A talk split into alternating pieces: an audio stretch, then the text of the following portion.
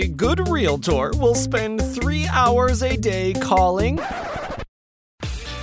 This is not your typical boring real estate show.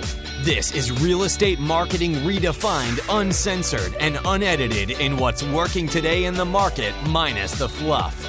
This is Real Estate Marketing Dude, because just having a license isn't enough. Now, please welcome your host, the unprofessional professional, Mike Cuevas. What's up, ladies and gentlemen? Welcome to another episode of the Real Estate Marketing Dude podcast. And uh, we're going to switch a little bit of gears today, folks. We're not going to talk about attraction based marketing. What we're going to talk about is building your damn bank accounts and your clients. And uh, one of the things I've always been really puzzled with as we've uh, practiced within the real estate industry is the lack of actual real estate agents that are investors on themselves, as well as having the skills to serve clients who are investors as well. Like working with investors, period, is probably one of the smartest things an agent can do because they buy multiple properties each and every year, not one every three to five years. And the truth is, guys, is that nobody hires you based on the fact that you have a real estate license. They hire you with what the hell you can do with it. So, what we're going to be chatting about today are investment strategies, creative financial strategies that I believe everybody should know about, whether you're a real estate agent or not. You see, when you sharpen your skills and you're able to go out there and uh, present yourself and actually create value for other people, you get paid okay? You get paid based upon the ability of the problems you solve period. You don't get paid because you have a piece of paper in your pocket that allows you to technically legally receive money for selling properties. You get paid with what the hell you can do with it. So what we're going to be chatting about today real estate investing creatively real estate investing especially with little to no money down and sort of how all that stuff works and our guest today is an absolute expert in residential real estate investing. And we're going to pick his brain. He's going to give us a lot of different creative ways. Um, I'm going to turn it into marketing techniques while we're doing this podcast for you guys, and we're going to get right into it. So, without further ado, I'm going to go ahead and introduce my guest. His first name is Alex, his last name I can't pronounce, and we're going to go ahead and let him do it for you. So, without further ado, Alex M., ladies and gentlemen. Yeah, thank you. Thank you or so Axel, much. Axel M. Sorry.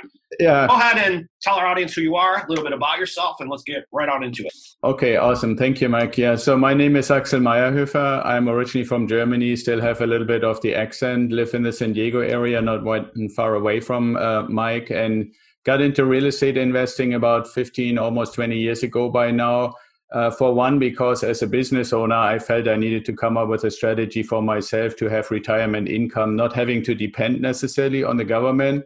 And as I told friends and, and clients and stuff more and more of what I was doing, they were saying, you know, you should actually tell other people about it. And then we developed a strategy, and here we are and doing it on a regular basis now.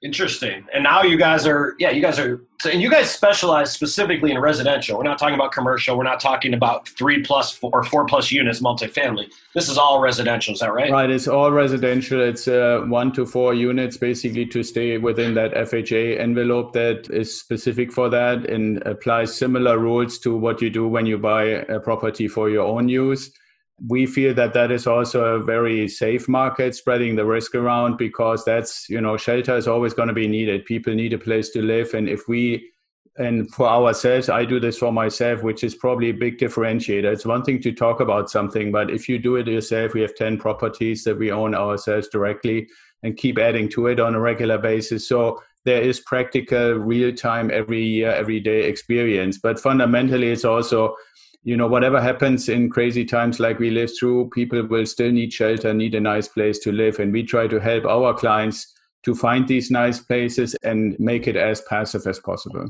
So what's the number one reason why um, because obviously you've done a you have a system we're going to learn about and strategies and whatnot but why are so many people not doing this? Because like you make it easy.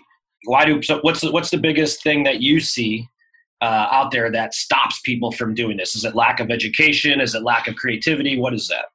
I think it's two things. Number one is, and, and you may have heard this other places, is most people that I know that I find that find us don't pay themselves first. That's the number one thing. So I always preach like take the first 10% of anything that comes in, whether you do gigs, whether you do Uber, whether it's your normal job, take that first 10%. If you can do more, fine, but at least take the first 10% and put that into what I call the accumulation account. And I know that you don't make a lot of interest or stuff like that, but that money should not get into your hands so that at the end of the month you wonder where did all my money go. So the first 10% goes into that. Most people don't start with that. And then the second part is to very clearly set your goals. And I start out with something that comes from Jim Collins. It's called the BHAG, which stands for Big, Hairy, Audacious Goals, something really challenging to uh, accomplish mine, for example, is I want to get to a point where I make $15,000 a month passive income. Now, I'm not there yet. I'm at about half of that, but it's a really pretty challenging goal. And then you can go there and, and do sub goals. And for my clients, and most of the time it starts, especially here in our area or on the East Coast, with I want to get my first investment property. And it feels like I can't do it because I don't have the money, I don't have the connections, I don't have this, this, and this and that's where we basically come in and help is basically to say okay number one what you really need to get clear in your mind and that's what the mindset manual you and i spoke before the show about is to get clear in your mind that all you need to get started is about 20k so if you think about i put 10% and you know how much you're making you put 10% into your accumulation account and maybe you can convince your spouse to do the same you can count the month until you have that number and you use that time if you allow us to help you for example use that time to learn all the things you need to know for qualification with the lender how to search for a property and those kind of things to be ready. And as soon as you hit that 20k mark we can go and find the first property together. And after we've done it a few times together you can rock and roll on your own. Well put. Folks 10% of your commission. Put it away unless you have a nest egg. But you need 20k liquid to start this, regardless of where we're at. And we're talking about uh, before we got on this, like Axel and I just met. Like I haven't met him, but he coincidentally he lives like 20 minutes from me in Escondido, and we were chatting about this, and he's talking about uh, regardless of the market you're in. Like San Diego is an expensive market, like six hundred thousand dollars. So most people would be like, "Shit, I need 20 percent." $120,000. I don't have that, and therefore they don't even think about it. But what he's saying is that with $20,000, regardless of the pricing or the market that you're in, you can get started with doing this. So let's get into the how and how this works. So, All right, so I have 20K. Let's just pretend I have it. Let's get into the strategies and uh, go through exactly how, walk me through this. Right. Um, so the, the most important thing in our strategy, I call that the out of state turnkey strategy comes with the first thing that we all don't want to quit our lives. If you show, if your audience is mainly real estate agents and brokers and stuff like that, they probably keep want to keep doing what they're doing and be able to say, this other thing, my investment stuff is working relatively passive. So how does it go? The first step is to say, let's say you got qualified. If you aren't, then I help you to work with my lender who works in 47 states across the country. So you get pre-qualified once, you're good to go. Now, the second step is to say, okay, where do we find properties that perform? Because that's really the next thing in the when you said, you know, what are the steps? Put 10% away, set your BHAG, set your sub goal, and then step number three, what is performance? And I apply for our clients the 1% rule, which is pretty easy. You find a $100,000 property, it needs to pay you a $1,000 rent a month.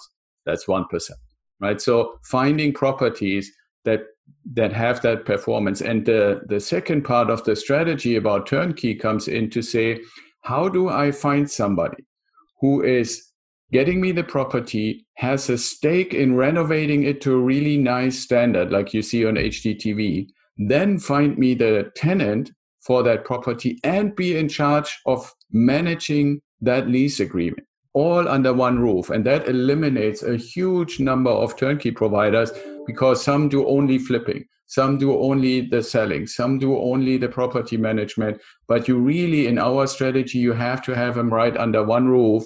And that's, you know, and I naturally for our clients make those available that we work with ourselves, which is only a handful across the country, but that's enough. You don't need 20 different, right? You need three to five and you're good to go for the rest of your portfolio. And that also allows you to have your properties in three to five different market areas, which spreads the risk.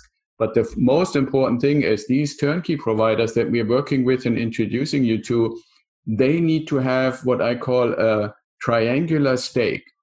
Think about it.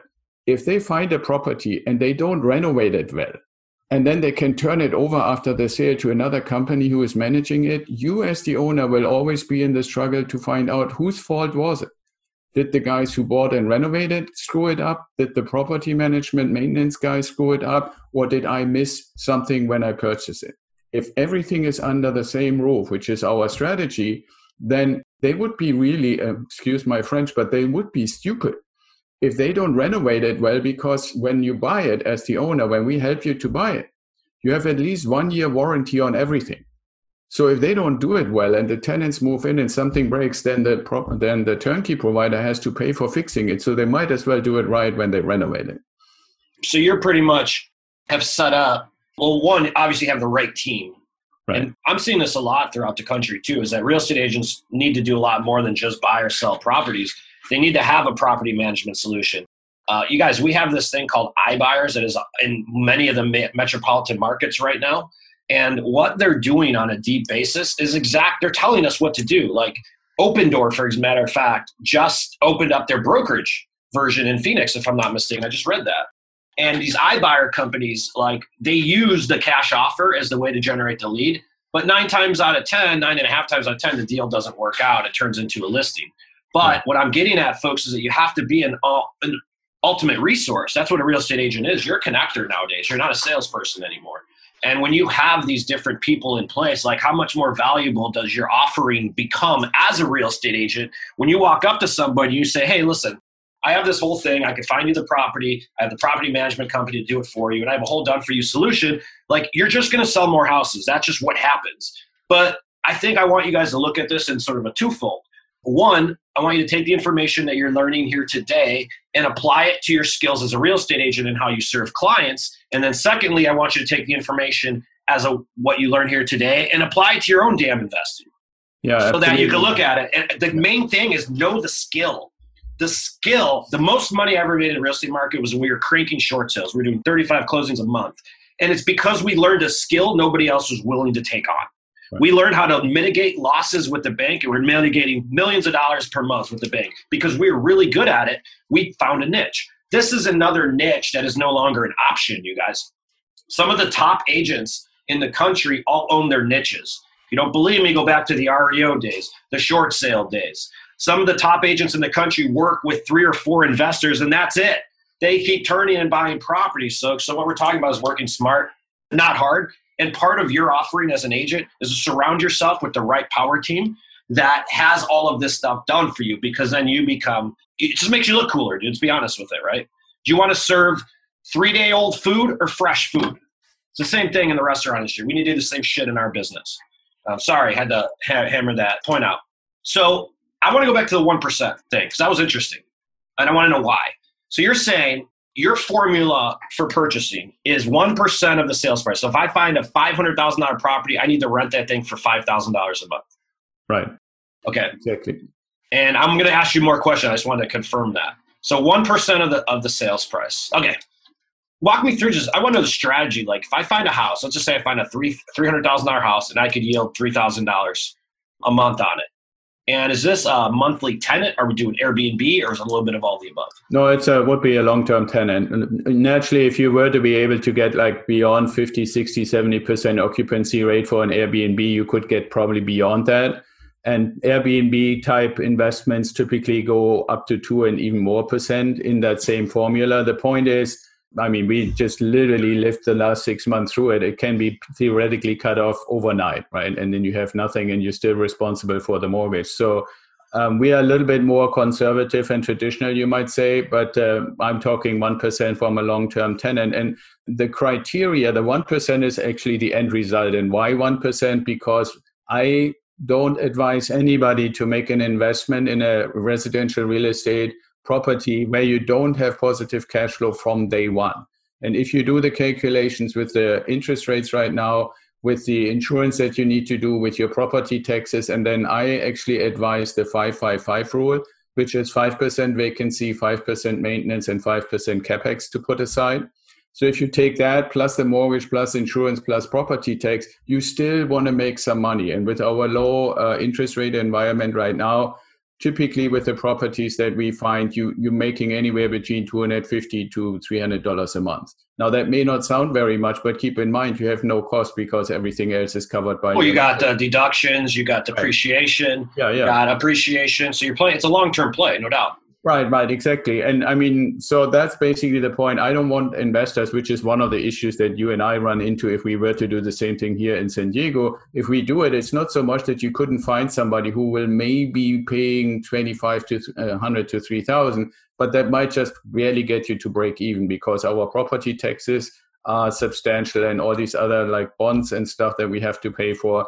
So I want my clients or our clients to be able to have positive cash flow from day one. And it's not just to say, I have it because I found a good deal, but think about it. That money that I mentioned earlier about going into your accumulation account, that positive cash flow, if you don't really need it for consumption, can go 100% into your accumulation account. So you're accelerating the more properties you have, the more you accelerate the ability to buy another one and another one and another one. It might take you, the first one might take you 9, 10, 12 months. The next one is nine months. The next one is seven months. And sooner or later, you buy two a year or three a year right? So, snowball. Yeah, snowball basically. So that's that's and, the one thing, and then the other thing is the one percent. Pe- people might say, "Oh, I can go out and find one percent properties all over the place," but they also have to be in a B category neighborhood. They have to have. That's my next set of. Those are my next set of questions. Is uh, the yeah. types of problems. Let's get into that next. I have a bunch on that. So, but we're going to look for properties that need to be brought up to its highest and best use. No, we don't have to because our turnkey provider will already give those to us. We don't even have to find the, the ugly duckling. No, but I mean like stuff with the value add. So I'm, i want a house with shag carpeting so I can put in hardwood floors. Like I want the Corian countertops so I can put in granite. Are you are most of these properties? Are you seeing a better investment looking, adding and putting work in before tenants secured? No, because the the issue is when you come to that perform. If you were able to find a three hundred thousand dollar properties that pays you three thousand dollars a month and you have to do nothing, right? Keep that in mind as one option. Or you find one and you have to put $100,000 and three to six months of work in, and then you get the 3000 Which one do you prefer? And that's basically what I'm saying. I go to the people who do all the work, but more importantly, they carry all the risk.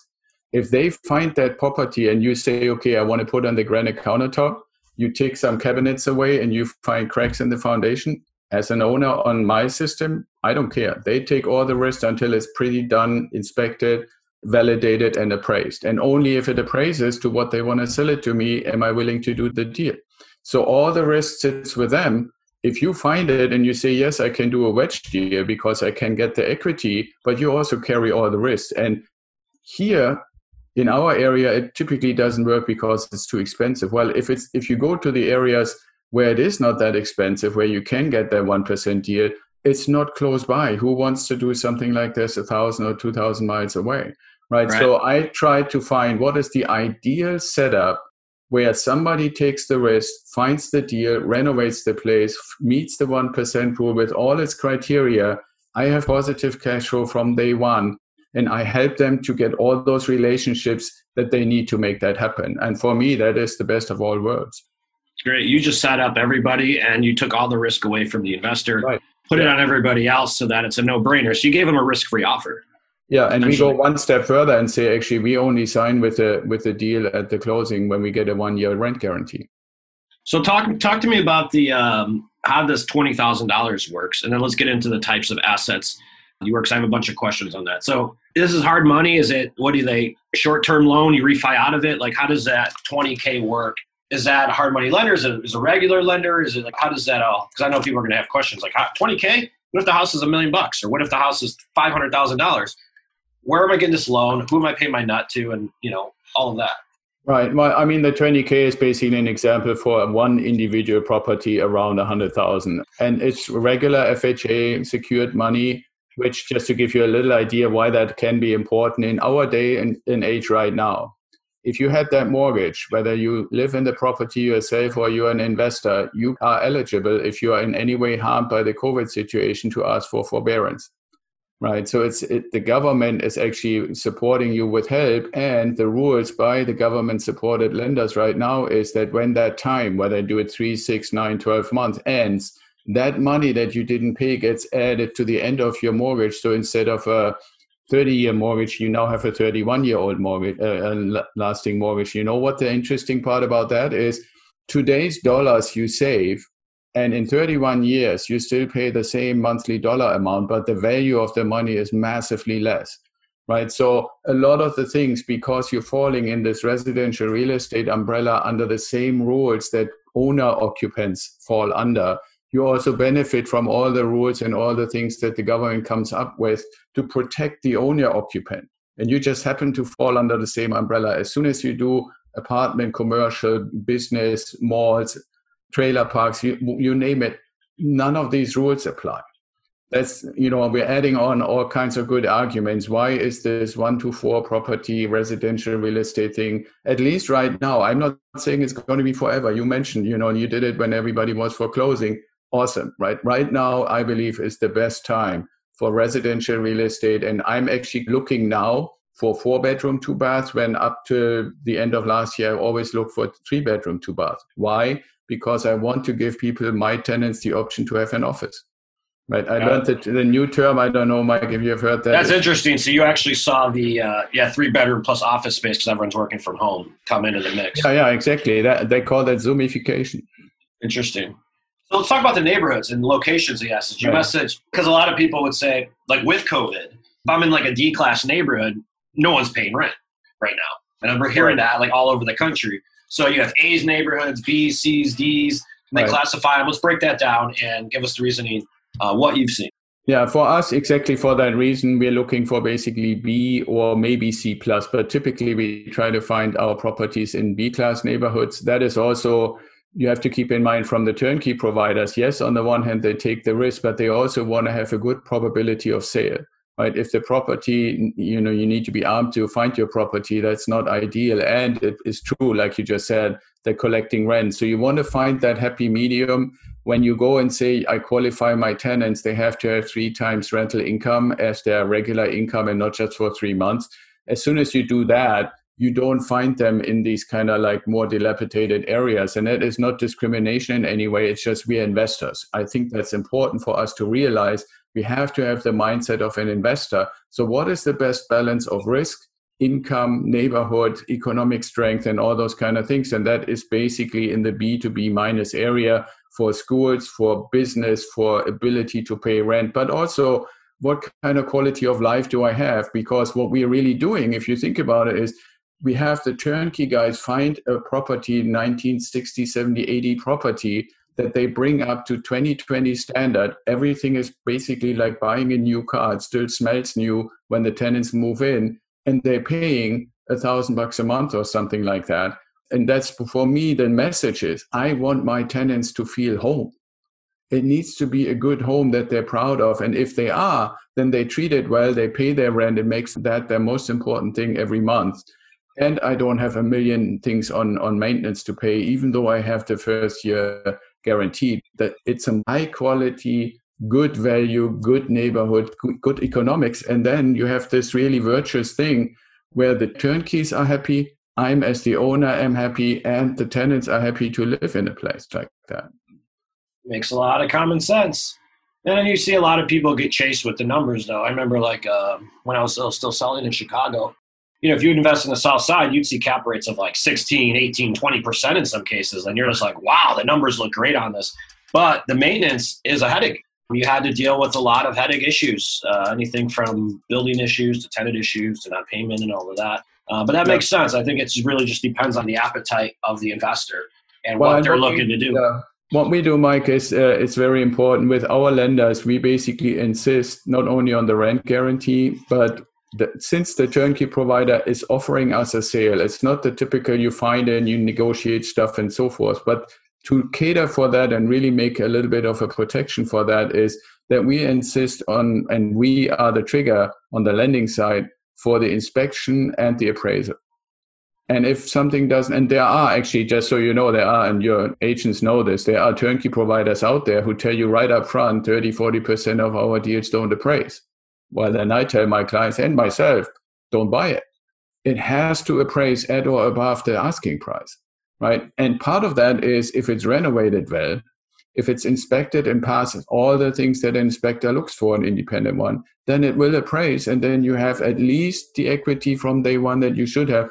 In most cases, I can say, even in the Midwest, we appraise about three to five percent about ask above asking. And so, you know, that's why I'm saying when you when you look at the big market that you have in front of you anywhere, and then you start adding the criteria. I want to be in B class. I want to be economic. I want a three times income. I, I want appraising. I want inspection stuff. All of that narrows down further and further. But what you end up with is a really stable deal. I have 95% rent income through the whole COVID time. And that is good quality, good selection, good vetting, and working with good people. Mitigating risk. How are you finding these properties? What's the best place to source? Well, when I first started, I had to look myself and then see which which property managers and turnkey providers do it. Now, with the network that we have developed, we basically I get contacted by the partners that we're working with, the turnkey providers, as soon or shortly after they acquired um, a deal for renovation. So it never really gets onto the website and a million people. So you're ba- yeah, you're basically this is I was I was going to guess this is off market. So like wholesalers will unload to you, rehabbers will unload to you guys. Well, they unload to the turnkey provider, and then the yeah. turnkey provider calls me and says, "We have these two that are exactly your criteria." Because I gave them all, everyone that we work with, the five Smart. different, they they have our criteria, and they call me and say, "Hey, we have this this fourplex is perfect for your criteria, and it's going to come out this." I sent you the pro forma, and then it's always up. You know, is it do I take it myself or do I offer it to one of my clients? We call this manufacturing deals yeah, you could um, call it that. Exactly. You know, because um, this happened. I remember this is like we did something very similar in like uh, 2012. Um, we had a hedge fund come in. They never ended up taking off. I don't know if they did get funded or not, but I was in charge of building out this like big program. And they're a hedge fund ready to buy, just like the Blackstone guys were doing all, all that when the hedge funds were buying everything. And I had to map out the uh, marketing plan for the hedge fund and, and the acquisition.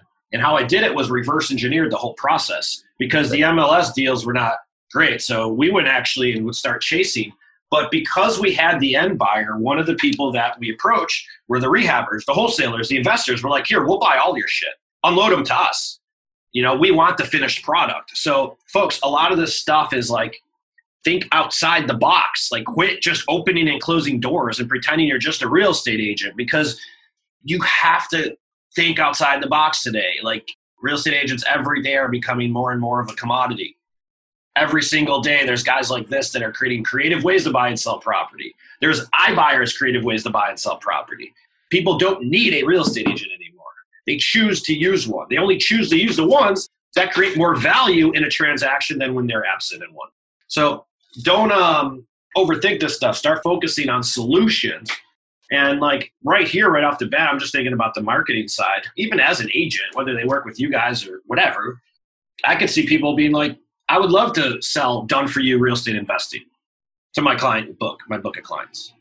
Absolutely. Yeah, absolutely. there is no doubt about it. And I mean, if, if we're not necessarily only looking at our immediate area, Mike, where you and I live, but a little bit bigger picture, we also should keep in mind that there is probably a good idea for a real estate agent or broker to find out who are the really good, like by my criteria, really good turnkey providers in the area. Not just look at the pretty, you know, all finished, all ready to go property. And I'm not talking wholesaling, but properties that are probably a little harder to sell and say, hey, turnkey provider, why don't we have a relationship with each other where I'm making you aware of these deals? Because keep in mind, they're going to renovate every property anyway. Yeah this is a perfect example. So, right after we get off with this podcast, I'm going to introduce Axel to the largest home buy, private home buyer in San Diego. These guys have 50 to 100 assets at any given time, all single family homes, and they'll wholesale, they'll unload them, they'll rehab, they'll fix, whatever. They look for the right deal. Now, just because Axel has a solution for them, now that transaction could lead that one source. You don't need a thousand transactions. You need connected people, connected businesses because this one source, if you guys hit it off, could turn into 20, 30 deals a year for you right here in San Diego. Absolutely, market. yeah, totally. Yeah. So makes a lot That's of sense. you don't ever, you know, just think, okay, I have my little area, my left and right, and I, I think one thing that is a little bit uh, disappointing, I w- would be really cool to hear your opinion, Mike, is there has been this time, probably about start about 10 years, maybe a little more ago, where everybody was telling everyone in marketing and, and selling and so forth, you have to find your niche and you have to niche down further, further, further, further. And I believe what we end up in some way is that people get so narrow, so much looking down the straw that they don't necessarily see the opportunities anymore. And, and I'm not necessarily saying that the strategy that we are doing is working in higher, uh, more expensive markets, but there are so many markets across the country where you can actually make the 1% rule work. So for any agent or broker to, to find a turnkey and you're just feeding them, you, that doesn't need to be your number one business. But if you find and feed them properties that are a little bit challenging and they turn them into white swans, you know, then then that's everybody wins. And and for me, I think it is great if in a sense, if out of some reason a renovated property for whatever reason when times change doesn't sell, from the turnkey, you have the relationship the turnkey sales guy can call you and say, you know what, why don't you make that into an owner occupied versus an investment? Boom, you get a fully renovated, no risk property back, and then you sell it. So you sell it basically twice, right? So I think if I were in marketing, I would tell people, you know, guys, develop these relationships because you benefit, the turnkey guys don't have to look, and you basically have the standing relationship because the people that are actually renting from me, guess what? Most of them, sooner or later, as they grow in their development in their careers, they want to become owners. Right. Mm-hmm. So if my turnkey provider has a good relationship to a few agents, guess who they call when the tenant says, I want to buy a house? Yeah. I have a couple of friends do uh, property management companies, and that's the number one source of their business for that reason. And uh, it's just a, it's another lead gen. But that's the point, folks. Is like it's not just about anymore helping buyers, helping sellers. It is like, of course, we're always going to do that in the real estate industry, but it's more of about, I believe the riches are always in the niches because if a generalist doesn't resonate with anyone. Yeah, absolutely. And I mean, the one thing that I would also say is, you know, you, you basically want to provide a good service so that everybody has a saving right? Mm-hmm. An agent who works with the turnkey provider or property manager gives them the saving of time. For me, having all these relationships is basically the saving. Anybody could go on on different, you know, BiggerPockets or or Zillow or whatever, try to learn all of the stuff that you and I learned in the last 15 years, and then slowly but surely making tons of mistakes, figure it out themselves. Or you can shortcut it and say, okay, there are people like Mike and Axel who have done this for a while, and you know, I hook up with them. Yes, they don't do it for free, but I eliminate all the risk, I get all the relationships, and I get the deals much sooner rather than later. So what you're saying is that follow the roadmap's already been laid out. Don't try to recreate the wheel. Just recreate your own version of it. Right, exactly. Um, very, very cool. Axel, why don't you go ahead and uh, let our listeners know uh, how they can reach you? Go ahead and give them your site, and then we'll go ahead and get this show wrapped up. I think we got everything. Okay, great. Thank you, Mike. And thanks again for having me. So you can find us on uh, idealwealthgrower.com. And as I mentioned to Mike before the show, we created a little gift for all of you who want to kind of get into that investor mindset. So if you go to idealwealthgrower.com forward slash free, you get to our site and you can download our mindset menu that helps you to actually kind of think about what should be my goal? How do I go about it? How do I actually attract the right stuff? How do I get situated properly? And then if you guys want to talk to me directly, my number, and I have no hesitation to give that to everybody, is 805 708 6830. He's from the Dallas area, right? Santa Barbara, actually. Oh, Santa, 805? I was wondering where. I thought that was Dallas. Oh, well, maybe it's 850. Anyways, folks, thank you for listening to another episode of the Real Estate Marketing Dude podcast. Exactly what he just said is uh, exactly right. And folks, you know what we do. We create done for you video content. Don't try to learn this stuff on your own. If you want someone to script, edit, and distribute your video content, coach you what to do, tell you exactly how to do it, build your strategy, basically just follow the damn instructions and we'll get you on the map. That's it. It's really that simple. You go to realestatemarketingdude.com, realestatemarketingdude.com. Thank you so much for listening to our show. Please go ahead and follow us on Instagram. Definitely subscribe to the YouTube channel. Follow us on our newest series uh, called Brand You on that, and connect with us on Facebook. Uh, until next week, we will see you guys again. Thank you so much for listening and enjoy your day. And again, start thinking outside the box, folks, because people don't hire the same, they hire different. Peace. Today's episode may be over, but we have plenty more to keep you busy. To get your complete blueprint for building out a real marketing plan for your real estate business, head over to realestatemarketingdude.com and see if you have what it takes to really become more than just a typical agent. Are you the next real estate marketing dude? Find out here next time on Real Estate Marketing Dude.